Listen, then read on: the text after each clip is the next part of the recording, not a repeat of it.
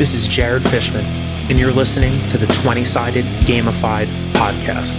The past 20 years, I've blended games and education together in the classroom. I'm a history teacher, a game based learning specialist, and I serve on the board of HMGS Next Gen Inc. and the North American Simulations and Games Association.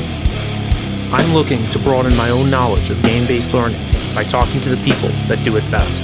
Pull up a chair, get your dice ready, and enjoy the ride. All right, there, friends. Good morning. Your favorite host, clearly, Jared B. Fishman, 20 sided gamified podcast. Also, um, our on again, off again, more on again, Kelly McManus. What's going on, Kelly? Hey, how you doing, Jared?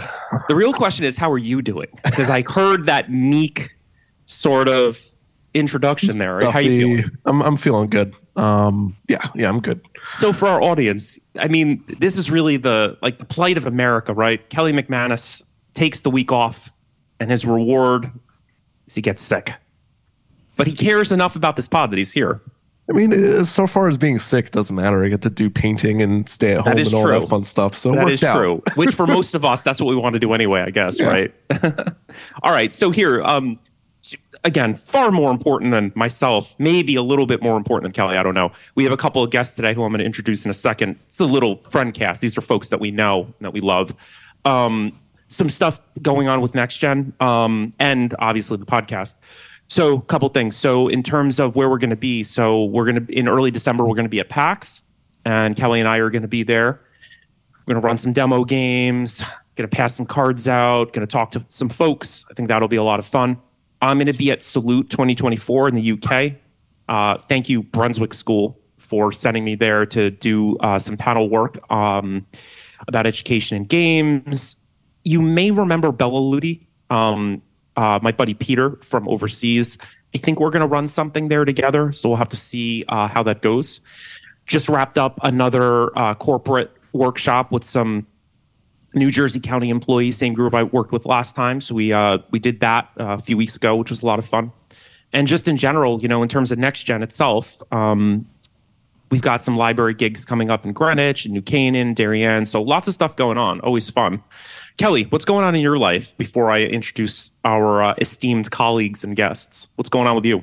Not much. I mean, other on, than the other than the work uh, for Twenty Sided developing a banner. So if you head to PAX, you'll hopefully see us. The great um, artist. That's what we yeah. should start calling you, Kelly. the the fake graphic designer. Indeed. Um, yeah, th- I've been helping HMGS come out with a little promotional bit that they're going to hand out as well at PAX, um, and that's about it.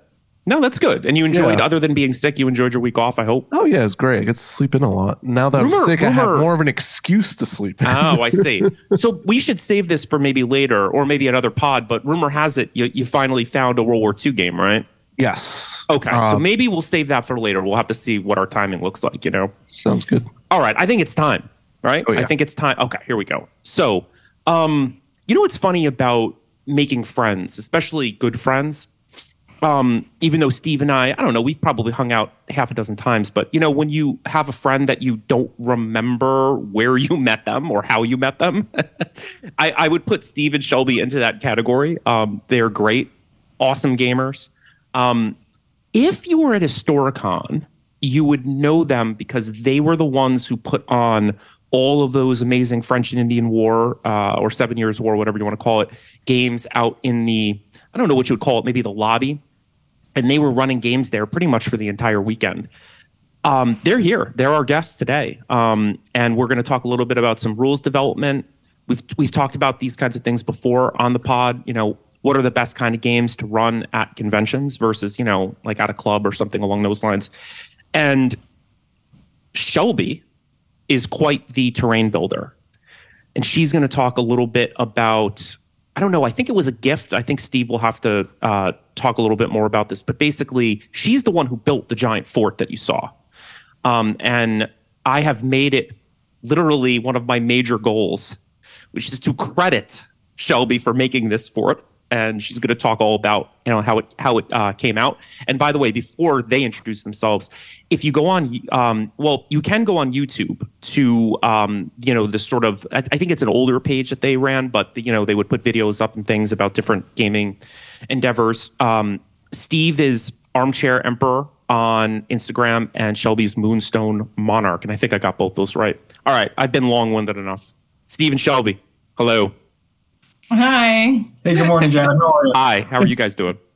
Good. Thanks for having us. Great. No, absolutely. Yeah, it's gonna be fun. I don't know. Uh, McManus, do you want to say hi too? Because you guys, you guys have a history, which we've talked about, but it's a weird history, yeah, right? it's a very, it's a very weird history. So Um, this came up a, a couple of weeks ago, but I don't know, Kelly. Do you want to, or maybe actually, we talk enough. yeah, Steve, rumor has it that you you knew Kelly a long time ago. Sort of. We went to high school together. We must have crossed paths. There was this great history teacher um, who no longer works for the high school where we graduated, but he ran a small tabletop board gaming club where we played a lot of board war games, Risk, Axis and Allies, Hex and Counter map type games, area control games. Um, we always had this sort of idea that, of doing a miniature game. At least when I was there, it never got together. Kelly, did, did uh, Mr. Lipeys ever do that? A miniature game? Uh, no, I, I was only there for one. I think that's like when he stopped running uh, the club. Um, and we we set up access, Axis and Allies, and that was it. Yeah, that's pretty much what we did when I was there too. So you guys were probably in the same room at some point, but didn't know each other. Very likely. And then, yeah, almost but then, surely. but then because of gaming, you co- you ended up kind of contacting each other later, I guess. Is that we, true? We ran at, we ran into each other at your your place when you ran the, that big um uh, battle game. Oh, wait a minute. Hold on a second. So I actually didn't know this. Wait a minute. So you guys, that was the first. I thought that you guys had been gaming together for years. No, Ah, that's that's even weirder. No, it's not. Yeah, it's That's one of even those weirder. Earlier, I actually don't remember where we met, but Kelly just yeah, it was probably at your house. Yeah, that is super weird. So I guess transitioning from the weird, um, why don't we why don't we start here? Why don't we start here? So and and Shelby and Steven, you guys can kind of jump in as you see fit. Um, I always love talking origin stories. So how did you guys get into gaming? Uh, Maybe we should start there. Where does that start? So I don't know if uh, well, Shelby, you haven't got a chance yet. And Yeah, you're gonna be um, one of, you're re- yeah, like you come on, you can you can do this. You could start. Go for it. So Steve and I met at uh, community college. Um, it's really funny because uh, we met in a, a writing class in Writing 102. Um, and it was funny because Steve had failed the first time. Um, don't say that. and I and it was my first time taking it, but it was the reason why we met. Um, and uh, we actually got into gaming like really early on. Um, he was introducing me to Warhammer at the time uh, when we were just first dating, and I had told him that I had played D and D in the past, um, and so he was showing me uh, the minis and the rules for um, Warhammer uh, before um, you know they switched everything over. Um, it was really fun. Uh, so we really got into that, and I, you know, he showed me the wood elves because I used to play elves in D Oh, and that's D. Um, and so we just kind of got into it that way, and and I really fell in love with um, painting. Was really my favorite thing. Um, because I'd never really gotten into the miniature. Like I played D and D before, like miniatures were like a big thing um, in the D and D world too. Right. Uh, so it was really cool to put all the wood elves and stuff together, and you know we really started off with with that with Warhammer. That's cool. So when was this? How long ago? Uh, that was 2015. Okay, gotcha. Gotcha. Yeah. You guys have been together for a long time. Yeah. Yep. No, very cool. That's awesome. Now, the real question though is, Steve, do you remember this the same way? I would, do you, or or or do you have a different perspective, or is that everything line up there? So no, that that all lines up. Yeah, I did fail the class. That's why I had to retake it. That's funny. but It was so cute though because um, he uh, gave me a book that he thought would be in my interests, and then Yeah. I gave him a book that I thought would be in his interest. Roman and we history. just sort Nice. of started talking, and um, you know, went on a on a date from there. Literally, Um, war- this this is literally warming my heart in the same way, in the same way as when we went to Historicon, watching the two of you run um, your game together. I, I'll I'll frame it this way. Both of you have different skill sets, and when you kind of put them all together, it's like it was it was just like seamless. That's the way the game kind of ran, you know. Thank Is that you. true? Is- yeah. Yeah, for, for, for the most part. Um, you know, when you're running convention games, there's a lot that can go wrong, but most things went right. Yeah. Yeah, Uh, that's awesome. Yeah. It was amazing. We had uh, a really great turnout. Our, our some of our games got double booked. There was a there was an error in the computer system. So the one game which was meant to have eight players ended up having 16 players. Yeah. Um, and the fact that we were able to handle that volume without really the Mhm. game breaking down, you know, into fisticuffs was, you know, pretty amazing. yeah, yeah. Really considering. Yeah. No, very true. So, um, I want to loop Kelly in here. So, Kelly, do you remember that moment when we were sort of walking through and kind of spotted these guys running that game? Oh yeah, yeah. No, How did you I- I- feel? It was it was amazing. Like, I mean, I'm, I'm always saying like, oh yeah, this is beautiful, this is amazing. But no, that was really really cool to see how large the table was, how many people you're able to get in and interact with. Um, like that. That's what I imagined a convention should be, and it was that. So that was really cool. Yeah. So, here's a question for the two of you. When did you guys decide to take? So it sounds like you know you have this mutual interest. You like role playing. You like uh, tabletop games, war games, things like that. Do you remember when you decided, let's bring this to a convention and really do it? Because I mean, I've run plenty of games at cons, but it's one thing to run one game; it's another to run the amount that you guys did. So when when did you both make that decision? Um, I mean, I don't know if it was kind of like a a clear moment where we made the decision. I mean, we had gone to Historicon um, and Cold Wars uh, a few times um, together. Uh, you know, we had built up over time. We had played a lot of games. We Bit of painting business. we talked about YouTube, um, Yeah. making YouTube videos of our games, and then we, you know, we made a website for painting commissions for miniatures, um, and you know, created our brand with Armchair Emperor. Um, and then as we went to more cons, I think it just kind of came naturally where Steve had, you know, painted a lot of um, French and Indian, you know, war minis. Uh, and we had so many of them. And then you know had wanted to run you know even just on our own like a bigger game. And then you know when i came up with the idea of, of um, making uh, fort william henry for him i think it all just kind of fell into place because that was like a you know a few months six months or so before the next historicon. So i think it all just kind of came together not in one moment but in just sort of multiple um, things that just culminated together No, that to makes res- sense. yeah Now, look, I, I often make this joke. I like to get a little controversial at times. So this this might this might be that moment. And again, I'm not poking at anybody. I just want to be super clear. So if you're listening out there, and it sounds like I'm talking about you, I mean it, that might be the case, but I'm really doing this in a lighthearted way. So one of the one of the biggest reasons I wanted to do this, right? Besides, like I like you both, so obviously I wanted to talk to you, but I'm not gonna lie. Like walking around that table and looking at the fortress and looking at you, Shelby, who the amount of humility you have and how humble you are, right? You're kind of running the game, and everybody's sort of walking around the table making assumptions about who made all of that terrain. Well, you did. So, what I want to do is I want to give you a little bit of credit here because that piece of terrain, which hopefully will, I'll get some photos of and I'll post on um, on our Instagram page, but you made all of that. yeah So awesome, like ridiculously cool. So again, like where does the impetus come for this? Like when did you decide to make this sport? How did it sort of shake out? Because again, like I hope I'm not over talking here, but I don't think Steve knew you were making it, right? No, he didn't know. He had no I mean, I idea. wanted it. Um, I know that he wanted um, uh, one online that was like four hundred dollars, um, and you know, it wasn't even quite the right scale.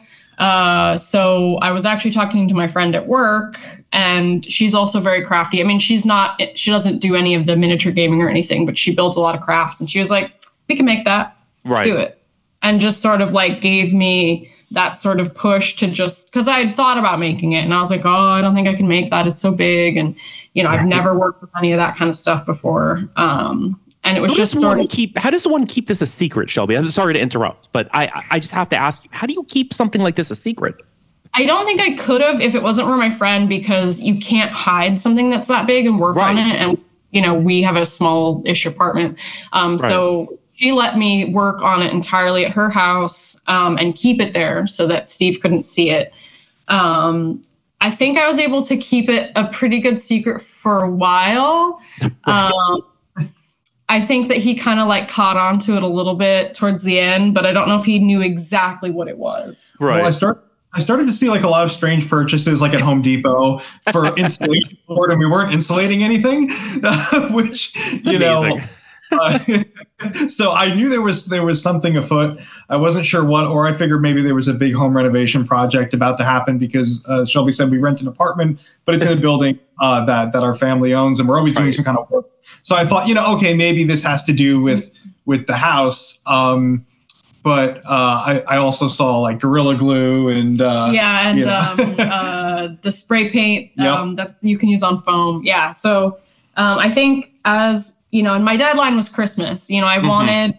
Steve had always talked about, and I'm sure a lot of listeners can really relate to this, that kind of Christmas morning effect of like, you know, waking up, unwrapping, you know, new minis or if it's terrain or whatever, and really just getting that joy as a kid of like playing um, with all your stuff and, you know, that kind of, um, you know, beginning of the story of sort of your journey of getting into miniatures and wargaming and stuff like Totally. that. So um, I really wanted him to wake up and see the tree and then see the fort and have it just be painted and ready to go and for him to be able to write then and there you know have it and have the minis and all that kind of stuff out so um, you know having the deadline really helped me break it down and make sure that i got certain parts of it done you know and i got it done in about six weeks so Right. That's awesome. Kelly? yeah So, so how? Two questions. A, Stephen, is that the best gift you've ever received? And two, how do you sneak something that big in? So, I guess like for your listeners,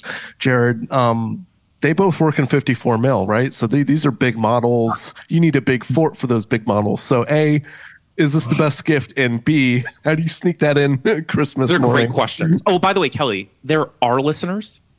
You got to take on. You got to. You got to have a stronger presence here, Kelly. Like you are the co-host. So, all right. So yes, these are great questions. Go for it, guys.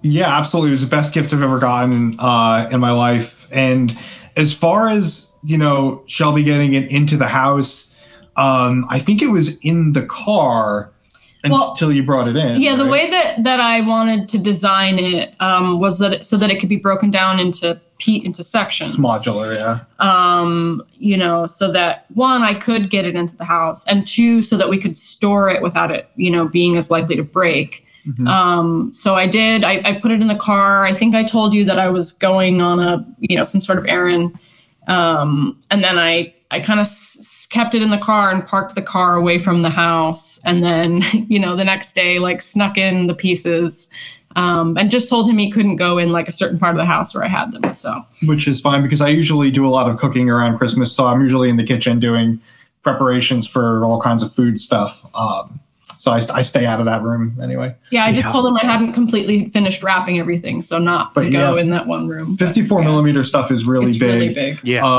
you know, 132nd scale, as some people call it, um, isn't really a wargaming scale, as I'm sure you guys know. It's not a typical wargaming scale, let's say, but oddly enough, it's sort of where the hobby started. If you go all the way back to Oh, yeah. Little Wars, you know, um, playing with old Britains, you know, hollow metal cast toy soldiers, and uh, uh, you know, it's really sort of the origin story of the hobby or part of it. Yeah, no, for sure. So, um, well, you've definitely sold me. I, I was never a fan of 54 millimeter figures, like, but seeing your setup um, is pretty awesome. And also, too, I would wonder. I'd be curious what your really all of your collective takes are on this. I feel like I'm seeing more of it as of late. Is, am I crazy? I mean, I might be, but I mean, I think I've seen more of it. I don't know if that's just because like that's what Steve shows me and stuff, but I've even seen more of it in like the magazines and stuff that we get. mhm. Um, and I think it's just I think it's being taken a little more seriously. I think the the overall kind of view of it was that it was sort of silly and not taken seriously.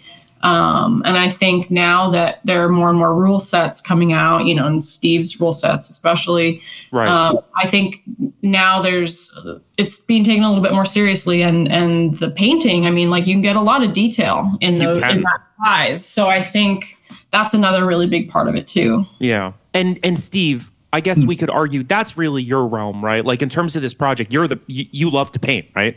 Yeah, uh, we had a miniature painting business for a while, actually, and I'll still do commissions for a few friends here and there. But the the business itself, the LLC, I, I closed.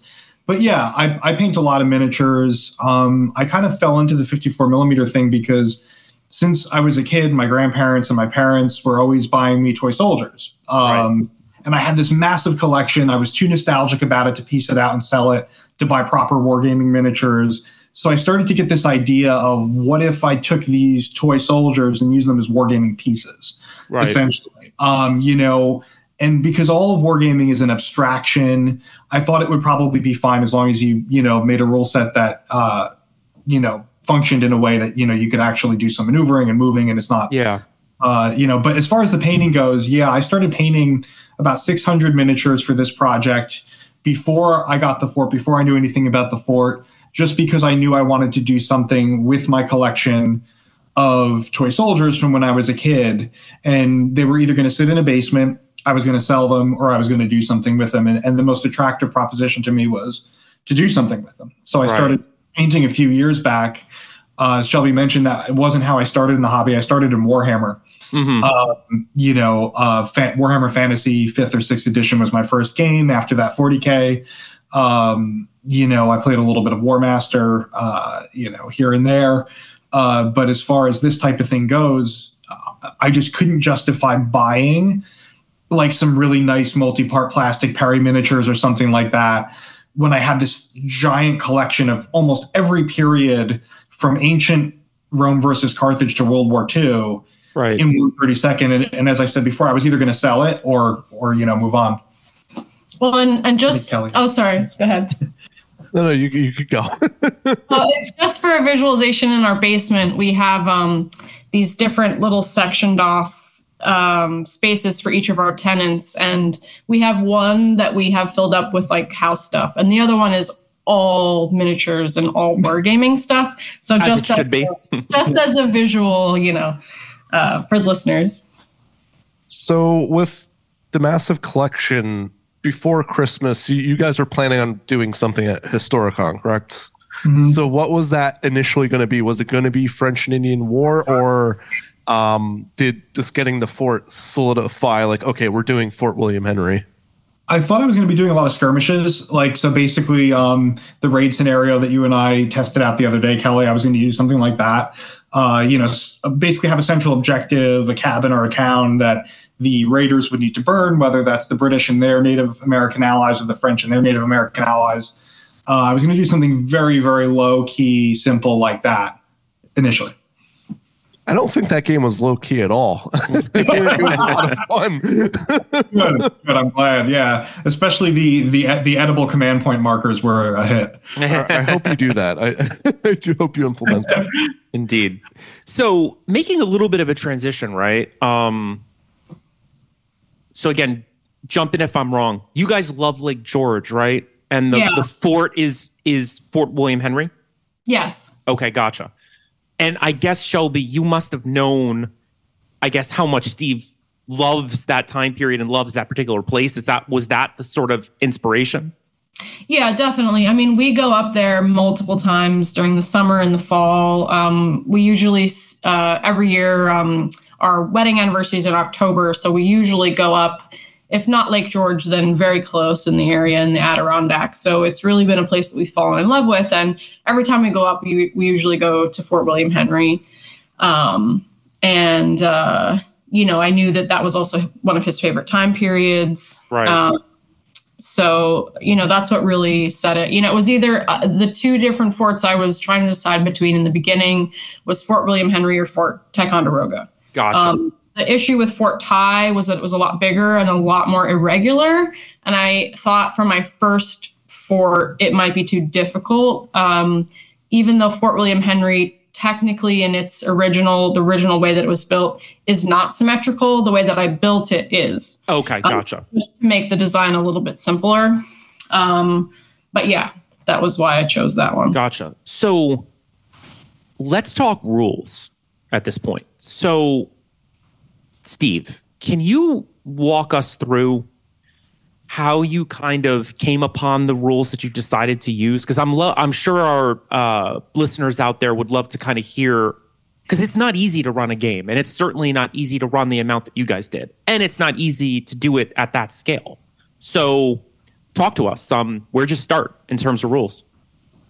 So, since I was a, a, a kid, I had friends who would sort of play test homebrew rules with me. And, you know, when we were younger, we'd just play like everything was Warhammer Fantasy, but instead of goblins versus, you know, Empire spearmen, we would just use those stats and put them on historical armies. Yep. Um, so I always borrowed from rule sets that I enjoyed. Uh, some rule sets that I've been enjoying playing lately are the Osprey Blue Book series um, for skirmish scale. One of the things, though, that would slow that rule system down in convention play with a lot of players would be testing for orders. So basically, in the Blue Book series, you need to roll a two dice test to see if your unit is going to do the action that you order it to do move, shoot, charge. And if you fail, generally in the Blue Book series, your whole warband's turn ends. That can be Right. highly frustrating in tournament or convention play. Um, you know, it's fine amongst friends, you know, one on one games, two on two games. When you have 16 players, if the entire French army just stands there to get shot at because of one bad roll, someone's going to walk away from the table. So I didn't want Right. to include that portion of the rules. That's smart. No, that's super smart. So I, I use that as a jumping off point, sort of a little bit of uh, Lion Rampant mixed in with a little bit of Rebels and Patriots. Um, I also wanted to deviate from those systems a little bit and make uh, morale uh, more of a thing. Mhm. So for morale tests, I basically use something that I borrowed from Games Workshop games, um, and just modified it a little bit, uh, getting back into you know sort of crafting and terrain making. Shelby made resin uh, panic counters where it has a exclamation point on one side set into a resin round chip, and on the other side it says flee. So there's a two step process where if you fail your first morale check, you become disordered. Uh, and then if you fail a second one, you begin to flee. Right. Um, And on the turn you're disturbed, you can't do anything, but you're not running yet. It's your next turn where you see if you're gonna run or not. Exactly. that's smart. Very cool. And you guys made those markers. Yeah. Yeah. You guys pretty much make everything, huh? I mean, Much. Yeah. We, we buy a few things, you know. I'm, I'm like any opportunistic wargamer. If I see something at Wally's Basement or at a Toy Soldier show or a Model Railroad show that looks cool, I'll just pick it up. Right. yeah. Uh, so, you know, a lot of scatter terrain was purchased, um, but some of it we made too. Yeah. Mhm. yeah. I think that's really why we got away from all the Warhammer and Games Workshop stuff was just because it got so expensive. Oh, yeah. You're locked into buying You're just stuff. so locked in because we played Age of Sigmar and 40k for a while, and it was Right. just so much, and the rules are updated so often, so then you have to keep changing. So I think we Yeah. really went in the direction of historical, uh, especially with 54 millimeter, because we had everything, and because it felt more like you could make all of the terrain to go with it, and it would just go together. You know, it didn't all have to be Citadel. Yeah, no, for sure. Should I, I mean, are, should we pick on Games Workshop? Because I, I feel like it's just so easy. I actually Ah, they- love they- Games Workshop games. I, I, I don't. Yeah. I hear that- you. uh, you know, because it's where I started the hobby, I'll always have a soft spot for them. Yeah. Um, I, I don't currently have the ability to keep up with the constant rules updates. Yeah. Maybe when I'm an individually wealthy country gentleman, and this sometime in the future, uh, you know, I'll I'll have the money to get back into Games Workshop, and at that point, I will. Or if I win the lottery, I mean, I feel like I or make maybe if this podcast takes off, then uh, all, all of our all of our friends, we don't have to work anymore. We could just game essentially and buy stuff, which would I, be I would love that. Yeah, we could just start like Yeah, a so giant would I. commune.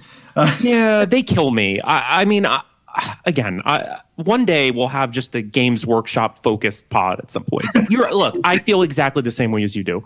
There's definitely elements of a lot of the games I played growing up that are fun, and honestly, I always loved their.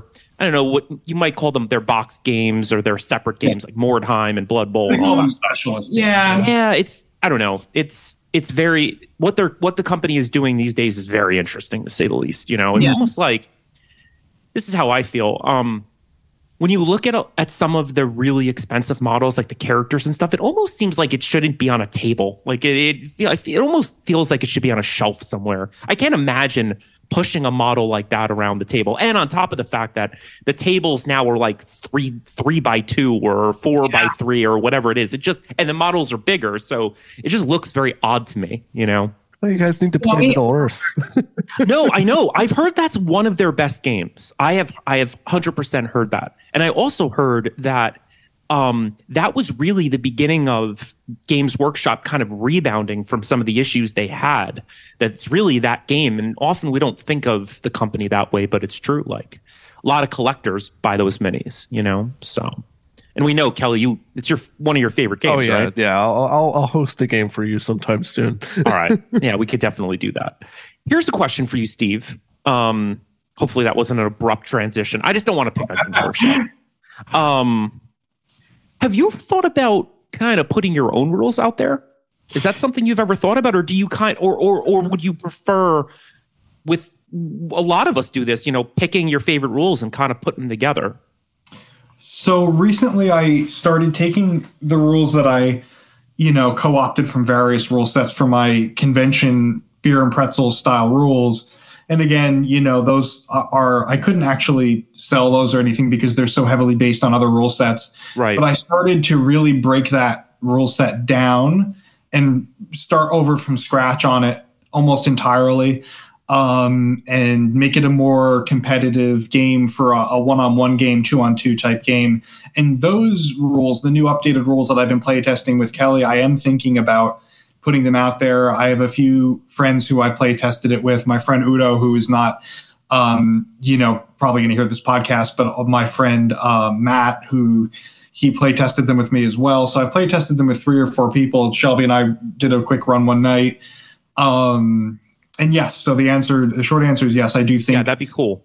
eventually I'd like to put them out there as once they're significantly play tested and also different enough from existing rule sets that I feel like, um, you know, it's uh, there, there's a niche for it in the market.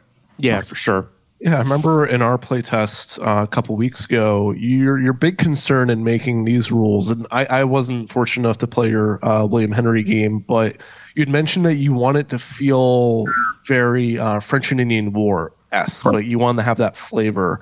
Um, do you want to talk about that a little bit at all? Like how maybe it might compare uh, for any of the listeners that did maybe attend um, the Historicon game or any of the other times you've run the game? Sure. Uh, period flavor is everything to me. When I'm playing a period, you know, if I'm playing a World War II game, I want to I want it to feel like a World War II game. I don't want it to feel like a just it could be any bolt action setting anywhere at any point. You know, if I'm playing a Civil War game, I want it to feel like a Civil War game, not just a horse and musket game. Uh, period flavor for me is really the whole thing. Unfortunately, in my Fort William Henry game, you know, I really had to to pull back from the period flavor to make it playable with the amount of people that I had. I did include some small uh, rules like the Native American uh, indigenous units that I had on the board. They were the most flavorful as far as like period uh, rules go. You know, I included some rules for them. You know, after they have a successful assault, and this is historically true, they were more concerned with capturing live prisoners than continuing the battle because their populations have been decimated by settler colonialism and by disease. Um, so they were more interested in taking live prisoners and bringing them back to their villages to adopt into their tribes. So after this very powerful, successful Native American indigenous assault occurs, they automatically become disordered. And that symbolizes them not you know, being undisciplined, but then, you know, going about their own sort of objectives on the battlefield after they've successfully defeated an enemy. Um, you know, taking uh, gunpowder and, and muskets as well. They didn't have the means to produce those at that time. So I did include some rules, uh, but in the new and updated rule set, I've included um, a unit rating system for fire control because these short range musket battles in the wilderness were all about fire control. Um, the British were very, very good at it. Um, the French were good at it in the beginning, as long as they, you know, were making good use of their indigenous allies and had a, a position of cover. Um, and I've included bonuses for Native American indigenous units being cover. So they, if they're in the open, they fight at a certain rating, and if they're in cover, their rating goes up. Uh, and that's how I've sort of handled that. Um, the the British Redcoats are just very good at it uh, in the open. Um, so we're really trying to get these units to have some sort of period flavor. And are you going to try to take what you're describing here and do it at convention games? Do you think you can pull that off? With a smaller amount of players, Yeah. yes. Yeah. Small games are fun because you had a ton of people. I mean, what was it like 10 or 12 people or 14 people per game? 16 Mhm. Oh my God, that's crazy. That's wild. Yeah, six, Yeah. 16 at the one game, at the at the yeah at the Fort William Henry. 10, 10 at the others, I think. Mhm. Yeah. So, So when you say a smaller game, are you looking for what, like six people? yeah, three on Yeah. a side, I think would Yeah. be the max to do the And then more. you think you can incorporate some of these ideas? Absolutely. Very cool. And by the way, you kind of beat me to the punch because this was something that I wanted to bring up. You were like a savant when it comes to history in general, but I would say even more specifically, like the tri-state area. And, and, and again, um, I don't use that word loosely, Steve. Um, for Thank you. those of you, and I, I'm gonna, I'm gonna talk a little bit here, and I'm gonna, I'll swell your ego a little. So for for for your listeners out there, if you ever go to Armchair Emperor on Instagram, what you will basically see is Steve should be famous. I- I- he really should be on the History Channel. Like he should be right. I mean, you should be, hundred percent. Now, for our audience, why is that? Because what Steve does, and I know Shelby, you're a part of this as well. Steve will travel around New York State, and he will make gravestones interesting which as a history teacher, and I know Steve is more or less a history teacher, and I know that you're in school right now to get some more credits towards that, but you seem to just absorb inf- information like few people I've ever met. How was that, by the way? Was that that's why your ego a little or too much? Yeah. You're uh, making me Talk about it. here. Yeah, But, tell uh, people. So basically, um, one of my other hobbies, which is adjacent to the gaming hobby, is to visit historical sites, as you said. And, you know, I, I did have the opportunity to go to Europe and visit some of the bigger sites when I was younger. Um, but we have so much cool local history here. People forget that our suburbs, our cities, you know, the, these were frontier battlefields at one point. You know, you don't think of your little suburban neighborhood as being a place where there was a burning or a massacre or a skirmish or a battle, you know, but they they were all over. And not just in the big wars that you'd think of, like the American Revolution and the Civil War, you know, in New York, Pennsylvania, New Jersey, New England, the, the Northeast in general, you know, the conflict started as soon as, you know, before the Europeans arrived, there were wars between indigenous nations. And then as soon as the Europeans arrived, you know, they brought their colonists brought the wars of old Europe with them Mm. and it really starts, you know, with the War of the League of Augsburg in Europe turning into I forget what they called it, King William's War here, and then uh, War of Spanish Succession, and they called that Queen Anne's War here. Um, War of Austrian Succession, they called it King George's War. Seven Years' War, we called the French and Indian War, so on and so forth. So you have these massive European conflicts that spill over into northeastern um, communities uh, both indigenous and European settlers. And there's just so much of that around. There are roadside markers, there are plaques, there are graves, as you've mentioned. And really on the Instagram, you know, you won't see a ton of that unless I have some time off. So if if, if I'm working and going to college, you're going to see like, you know, the usual Instagram stuff, you know, food and, and board games I've been playing. And then as soon as I get some time off in the summer, as you mentioned, you know, I, I do sort of seasonal kind of work and I've been a teaching assistant and I work with adults with disabilities right now.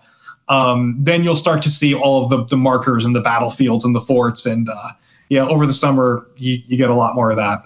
Yeah, indeed. Where did this passion come from? Was it school or was it at home or something on a movie or TV or where did it come from? It's my grandfather. Um, So my grandpa was really into history. He showed me the movies Waterloo and Henry V when I was a kid. Um, you know, he took me to see uh, Gladiator and The Patriot, even though those though those aren't faithful historical uh, accounts of those time periods. They're still cool.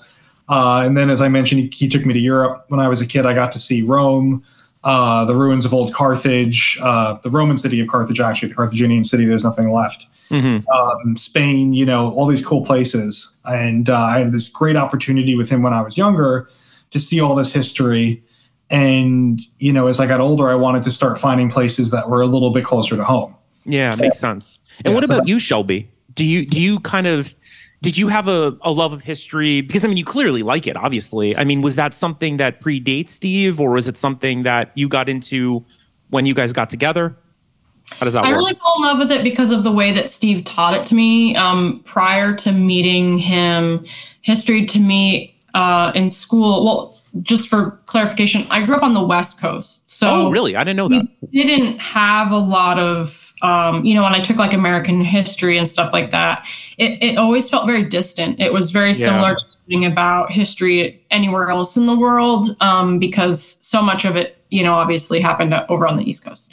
So to me it didn't i didn't really feel that um, connection until i one moved out here and then two really met steve and he really introduced me to it and then to take what I had learned and, and also what he had taught me, and then to actually be standing at the place where that happened, um, completely brought it to life for me and, and, and gave it all new meaning um, and really made it feel real. It wasn't just Yeah. like a story, like it really gave it that kind of life. Yeah, that makes sense. Um, and then we make like a whole day out of it. You know, like we'll do week- weekend trips where we go to one particular area and, you know, we'll see various sites and then we just have fun, you know, it's yeah. Really nice, you know. Yeah. And by the way, that's a word that I have been thinking about this whole podcast, right? There's something that is just so fun about what the two of you bring to the gaming community. Because again, I, don't, I know how I come off sometimes. Like I can poke a little bit, but, uh, and I'm going to poke now. I mean, sometimes you go on the miniatures page, and I don't know how many of you have ever been on that, but don't get me wrong like I, i've gotten a lot out of that page like history wise but good god like some of the threads you'll read and like criticisms of rules and does this you know rule set really you know show us what it was like to be in the american civil war something along those lines. Some of those people it's just a bit much you know? So hearing you guys bridge the gap between yeah we love history but we also just like to roll dice and we like 54 millimeter and we just want to have fun. That's really uh, warming to me and relieving on some level you know does that make sense Yeah. Sure. A- And, you know, I just want to put it out there like everyone enjoys history differently and everybody enjoys their hobby differently.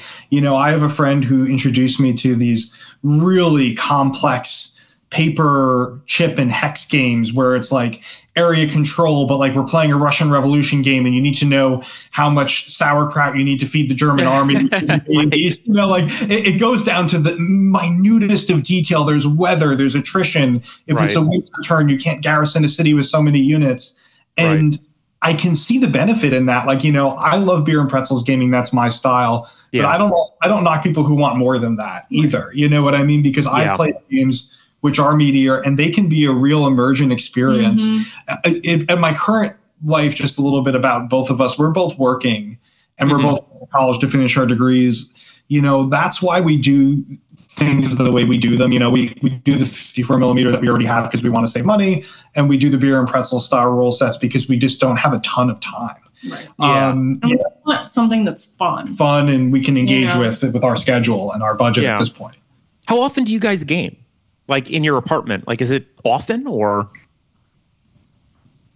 Yeah, I, I mean, I think again, it depends on what time of year it is. You know, like, um, you know, now that we're in school and semester and you know midterms and all that kind of stuff, we haven't gamed a lot lately. yeah But definitely in the summer, we're gaming like pretty often, and when we have time off, you know, for the holidays and stuff, we game a Yeah. lot. So, We do a lot of board games too, non Mhm. non war games. oh yeah, that Yeah. too. like uh, we we'll do like any of the if you go to the board game section at your local Barnes and Noble or anywhere else, we've played most of the games in there. You Cool. know, Yeah, uh, just yeah, a lot. and we like going to the gaming cafes around us too, just to play again any any kind of board game. you guys have a few of those right Yeah. Oh yeah, yeah, big collection. Yeah. And I'm trying to remember there's there's a gaming store in New Paltz now that kind of does the um like you can kind of go and get food or coffee and then play a game. I just don't remember the name of it. You guys will probably know, the right? Yeah, it's Gunk's Gaming Guild. Uh, Gunk's Gaming Guild. Yeah. Yeah, which which Gunks is short for the Shawangunk Mountains, which are which Yeah. are there. Uh, yeah, we both go to college. You know, literally Right down, there, down the yeah. street. So we we've done a lot of you know uh, meet up for coffee there, and I, I have a I have a miniature gaming buddy who lives around the corner from that cafe as well. So we've actually brought a miniature game in there once, which everyone was like, oh, you know, they, they thought it was really cool. I was wondering if they were gonna, you know, the the more mass market board game crowd was gonna think it was weird. Yeah. Uh, there were people playing like magic cards next to us and d&d and you know board games settlers of catan and they were looking over at our revwar game and, and you know thinking it was really cool a lot of people Yeah. came up and asked questions they wanted to know you know how it worked uh no, so it's I very cool. it was fun yeah Yeah, New it's too bad. I- Jersey, No, New go ahead, Jersey- Cal. Yeah, New Jersey. Steven and I actually took a DBA game to uh, Starbucks one day, and a lot of people would like drop by, look, and ask like, "Hey, what's that?" Like they're really into it, which is kind of funny. no, that is that is cool. Yeah. I love how Oh. the culture around gaming has changed so much. I mean, like if you go back even not that far, even just when we were kids, it was I feel like it was thought of as super nerdy and it had Yeah. kind of a stigma around it. And I think now with just the you know um, how it's become kind of mainstream to game and, and board game, and that you know they've um, it has had such a comeback, you know, against like video games and all that kind of stuff. To see a lot of people really enjoy it, and for that stigma to not really be there the way that it used to be, I think is is is really cool. It really is, yeah. And being like the gray beard here, I hate to call myself that as I look at myself on Zoom. But no, it's true. Like you don't you didn't tell people back in the day you did this. No, You know, I at least I certainly didn't, you know, and I had to be really close to someone to really kind of be like, yeah, like take a look at this thing that I do. And now it's like we rule the world, you know. yeah, you know um, and i say that proudly you know and i do credit stranger things on some level for that just Mhm. because you know that was such a, a huge show and all of a sudden everybody wants to play d&d and everybody knows what d&d is Right. now you know so which is definitely definitely a good thing but is, what i was going to say before is it's too bad that cafe didn't exist a while back because i mean i don't know if you guys know this my wife went to new paltz so Oh, we cool. lived yeah so we lived in beacon um, before all the hipsters got there. We lived there for I think I think five years or so, and yeah, we used to hang out in New Paltz fairly regularly. Uh, Bacchus was our favorite place. oh nice, yeah, yeah, Yeah, um, and I, I that Bacchus is still there, right? yeah. I kind of Yeah. I, I, I'm afraid to go here though because this is a live podcast. Maybe I shouldn't go. I was gonna say like I hope the food is still good. it isn't Oh, okay, okay, oh, yeah, gotcha. That's what I figured. it got really bad yeah, Yeah, that's so sad because that place was killer. Like I, we used to go there a lot, even though a lot is a strong word because there's a five year difference b- between my wife and I. So I was kind of like the old guy, like who had a job like teaching, and I always felt weird, you know, being around like you know the undergrads or whatever. So yeah, yeah. you know what I mean. But uh, It's fun. So, by the way, so so just because I'm sure our listeners would be interested, so so you're both at New Paltz at the same time. What kinds of degrees are you guys going for? So Shelby, what are you what are you sort of doing at the school at the moment? I initially started at New Paltz with the idea of um, doing teaching uh, with um, uh, with um, uh, younger kids, Yeah. uh, elementary level uh, education, uh, and I started working in a school, and I realized that that wasn't the direction I wanted to go in. Um, so I'm actually going towards um, I'm, I'm graduating with my bachelor's in psychology Cool. uh, next month, and I'm going for my master's in social work um, and I would like to be a therapist, and I hope to also have um, maybe work part time teaching at, on a college level. Yeah, some that's awesome. Yeah, that's Yeah. great. And and Steve, I know you're you're looking to teach, right? Yeah. so uh, adolescent education with a focus in in uh, social studies is going to be my undergrad Sweet. Um, and then, you know, you and I were talking a little bit about what We my were. Graduate degree is going to be because I'm sort of trying to tailor my resume a little bit more towards the independent school Yeah. uh, field, you know, and, and knowing now that some of these employers look for more content area degrees rather than degrees in general education uh, credits, you know, is interesting. So as far as undergraduate, you know, that's where I'm at. But as far as graduate goes, I have some thinking to do. Very cool. Well, the thing is, I mean, if you get a uh, if you get a master's in history, man, you can have some fun with that because, like, you know, you'll have to you'll have to have a focus, and with the amount of stuff that you like, I mean, Right. it would be Yeah. easy. It'd be fun. I love grad school. you already have the knowledge of someone at a master's level, if not some areas higher. So I I don't think it's the content; it's just you know the marathon of making it through all the classes. Yeah, it's a lot. I mean, so I I got I got my master's in history. At the same time, I was w- working full time. I don't know how I did it. Like just remembering back, I mean, I would basically work from, I don't know, like you know, eight thirty or nine o'clock, whenever, because I was a teacher assistant first. So I would do that until three, and then I had class from five to nine. I did two years of coursework in a year. I don't know how the hell I did it, but it was fun. I, I loved it. So, so Steve, you know, maybe at some point or another, um, we can definitely, you know, talk talk on the side. But um, yeah, independent schools, you know, for those of you out there that are edu- educators, I'm sure you would, you know, this will make sense. Yeah, a lot of times independent schools, it's almost like sort of the opposite of public education, where with public education, they care more about whether you can manage the room and they figure you'll learn the content as you go. Whereas for independent schools, it's like they want you to know the content first and then you'll pick up the teaching skills, you know, along the way. That's kind of what I've always felt. So I don't know if you guys have heard similar or, you know, That's definitely been my experience working in schools, and that's why I stopped going towards my teaching degree. gotcha. Gotcha. Gotcha. Yeah. Gotcha. So just to kind of start to wrap up, even though um, I, I feel like you guys would be good co-hosts as well. I mean, we got Kelly. You know, at some point or another, when we bring some more folks on, we could have bigger podcasts, which I think would be a lot of fun. What I love to do towards the end of our uh, little interview here is just talk about things that are sort of upcoming, like stuff that you're working on or stuff you're working towards. Um, I, I guess we could probably start with Steve and Shelby. I don't know. So, what are you guys doing? You guys doing anything interesting in the uh, in the coming weeks or coming months, like gaming wise? I'm working on a pike and shot. Um, Cool. Set of miniatures actually uh, in 132nd, and I also have uh, a bunch of 172nd stuff sitting there uh, for sort of a, a less studied conflict in Eastern Europe and the Balkans called the the Long Turkish War, which was between the Mhm. Ottoman Empire and the Holy League. That's the 172nd set. Um, the 132nd to 54 millimeters.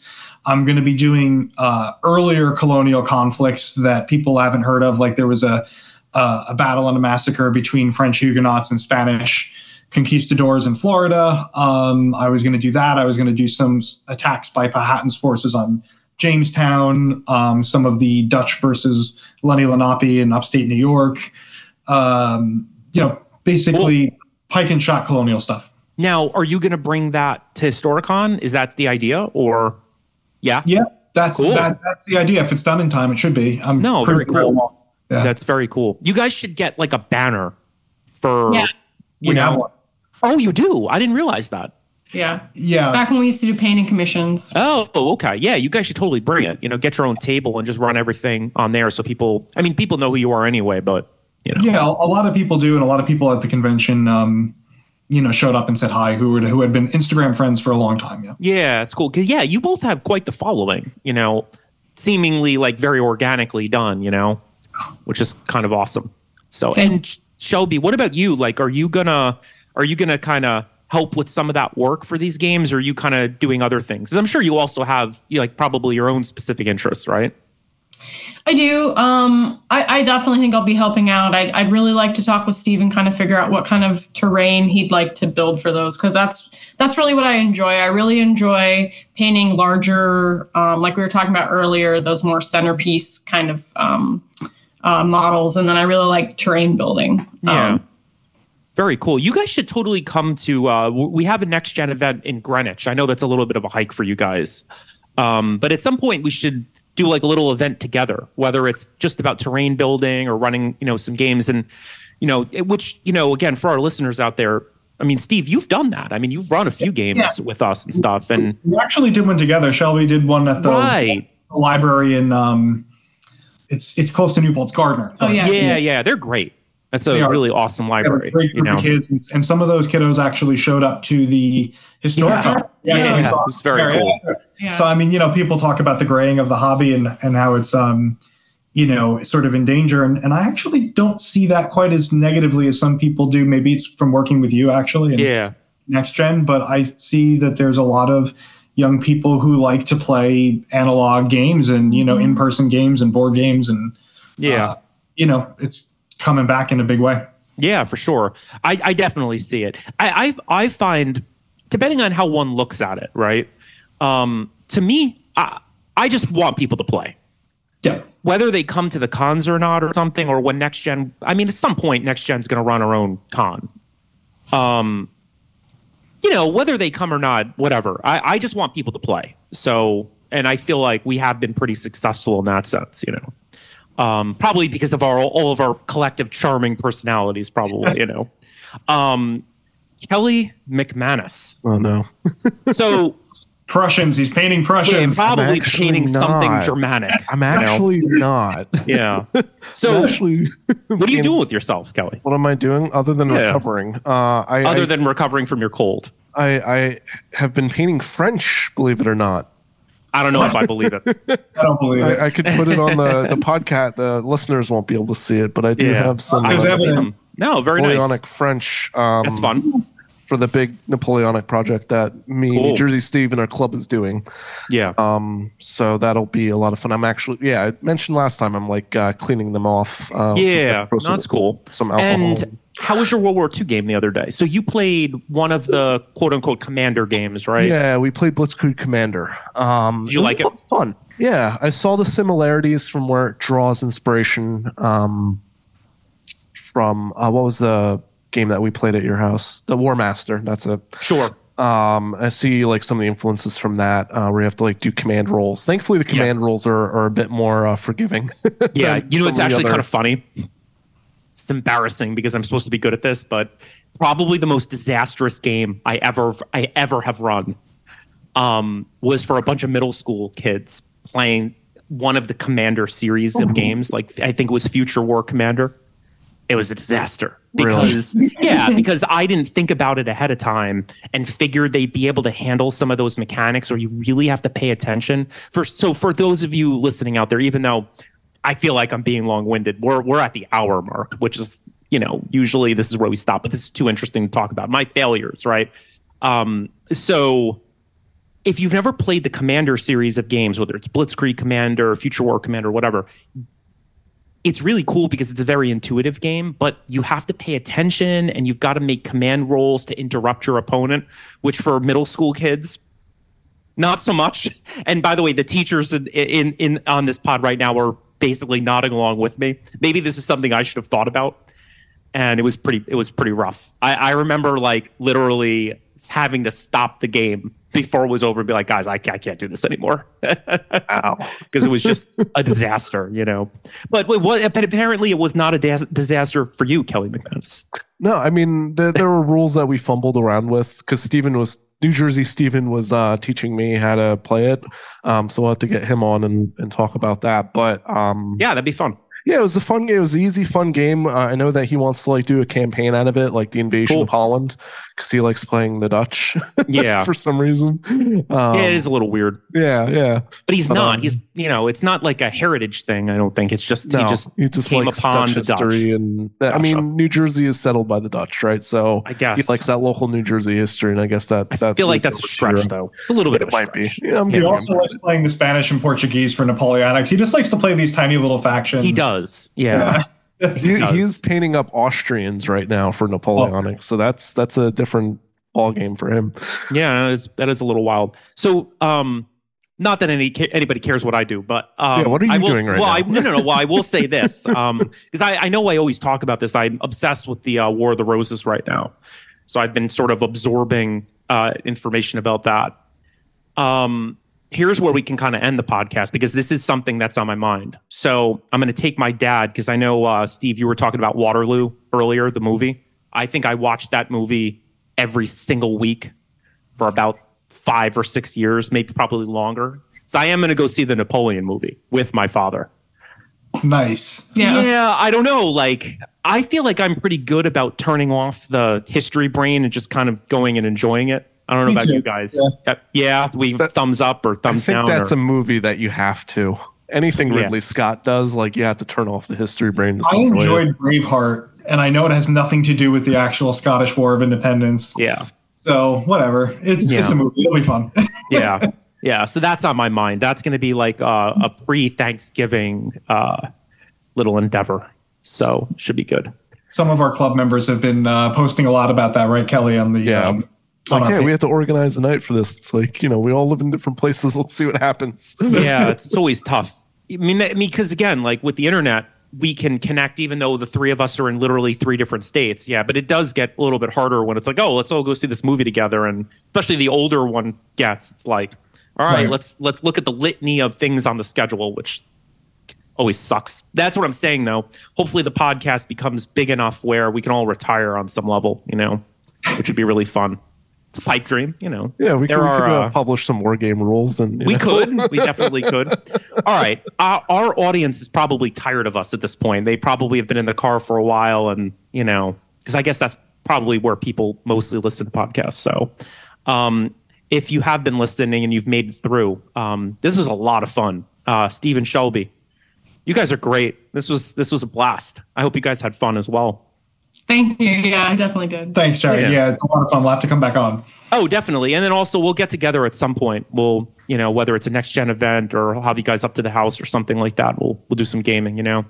And uh, Kelly McManus, we're going to be seeing a lot of each other soon, Yep. like just a few more weeks. So, again, for those of you that are still with us, um, yeah. So business cards, uh, banner, It's gonna be great. hoodies, It's gonna be great. yeah, with art made by uh, Matt Rendar. I'll give you a shout. Uh, Battle Tribe. He did, he did the logo and the design and everything for for the pod. So we'll be walking around PAX with uh, my giant face um, on the back of our hoodie, which will be great. You know, we'll have to uh, say hello to people and see. That's going to be really the hard part. I appear to be very friendly, but I am actually very shy in a lot of ways, which no one ever believes. But the idea of walking up to people to give business cards out is just anathema to me. Like, you know, Kelly, you'll have to do that. I Yeah, think. yeah. It's good. like I sound silent on here, but in person, like I could turn on. you are very uh, gregarious. Yeah, you just sort of get out there and, you know. Do what has to be done. All right, well, look, let's end on that note being gregarious, right? All right, everybody. So, audience people, stay hydrated, um, get a workout in, maybe, you know, paint some miniatures, play some board games. And I hope that everybody has a lovely day. All right, everyone. Thank you. Thank you. Thank you. Bye. All right, bye, guys. Thank you so much for listening to today's 20 sided gamified podcast. I hope you got as much out of the conversation as I did. If you're interested in learning more about the organizations I work with, please visit www.nextgengaming.org and www.nasaga.org. My Instagram handle is hmgs underscore nextgen underscore inc. Until next time, be well, get some gaming in, and roll some 20s. Thank you so much.